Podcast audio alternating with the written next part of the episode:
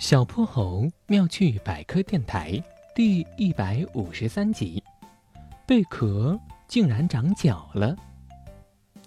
新学期开始了，第一节自然课，麋鹿老师带着大家来到了波波城东边的大海滩。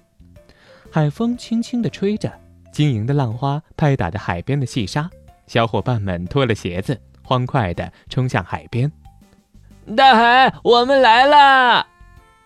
哇，好漂亮的小贝壳！小泼猴，我们捡一些贝壳回家吧。海浪退去，哼哼猪发现沙滩上有很多亮晶晶的小贝壳。好呀，我们可以做一串贝壳项链送给龙小白。没等他们捡到几个小贝壳，意想不到的事情就发生了。海滩上许多贝壳都像活了一样，飞快地四处逃窜。有的钻进了沙子里，有的跑进了大海里。妈呀，太可怕了！贝壳复活了！哼哼猪大叫着跑去找麋鹿老师，把刚刚发生的事情一五一十的告诉了他。小伙伴们也都好奇的围了上来。麋鹿老师哈哈大笑：“哈哈，别害怕，让我们来看看复活的贝壳是什么有趣的东西。”麋鹿老师翻开一个小石块，发现了刚刚藏进石块底下的小贝壳。有人在家吗？麋鹿老师敲了敲小贝壳，不一会儿，从里面伸出了一只硬硬的大钳子，接着探出了一个长着一双大眼睛的小脑袋，最后伸出了好几条螃蟹一样的腿。他看上去有些害怕，一双眼睛警惕地打量着周围的环境。仿佛下一秒就会飞快跑走，就像刚刚那样。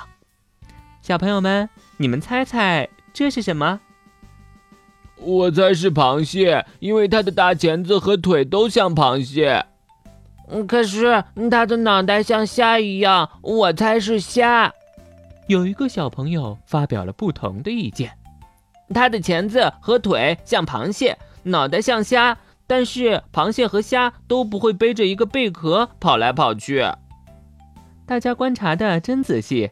老师揭晓谜底：这个小生物的名字呢叫寄居蟹。虽然它的名字里有个“蟹”字，但是它不是螃蟹哦。为什么叫它寄居蟹呢？是因为它的肚子非常柔软，所以需要藏进海螺等软体动物的壳里面保护自己，就像借住在别人家一样。所以人们就给他们取了一个十分形象的名字——寄居蟹。那等它们长大了，贝壳里住不下，该怎么办呀？小泼猴提出了新的疑问。等它们住不下的时候，就会寻找大一点的贝壳住进去了。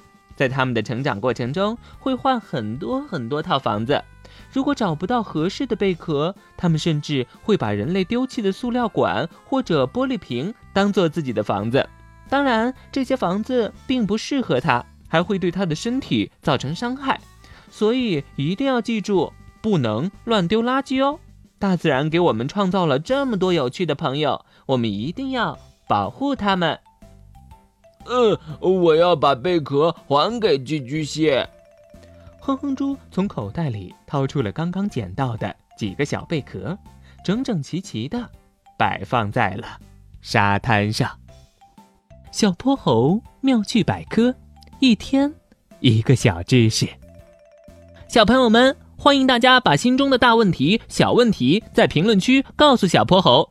如果你的问题被选中，小泼猴不但会用一个故事告诉给你答案，还会有一件小礼物送给你哟。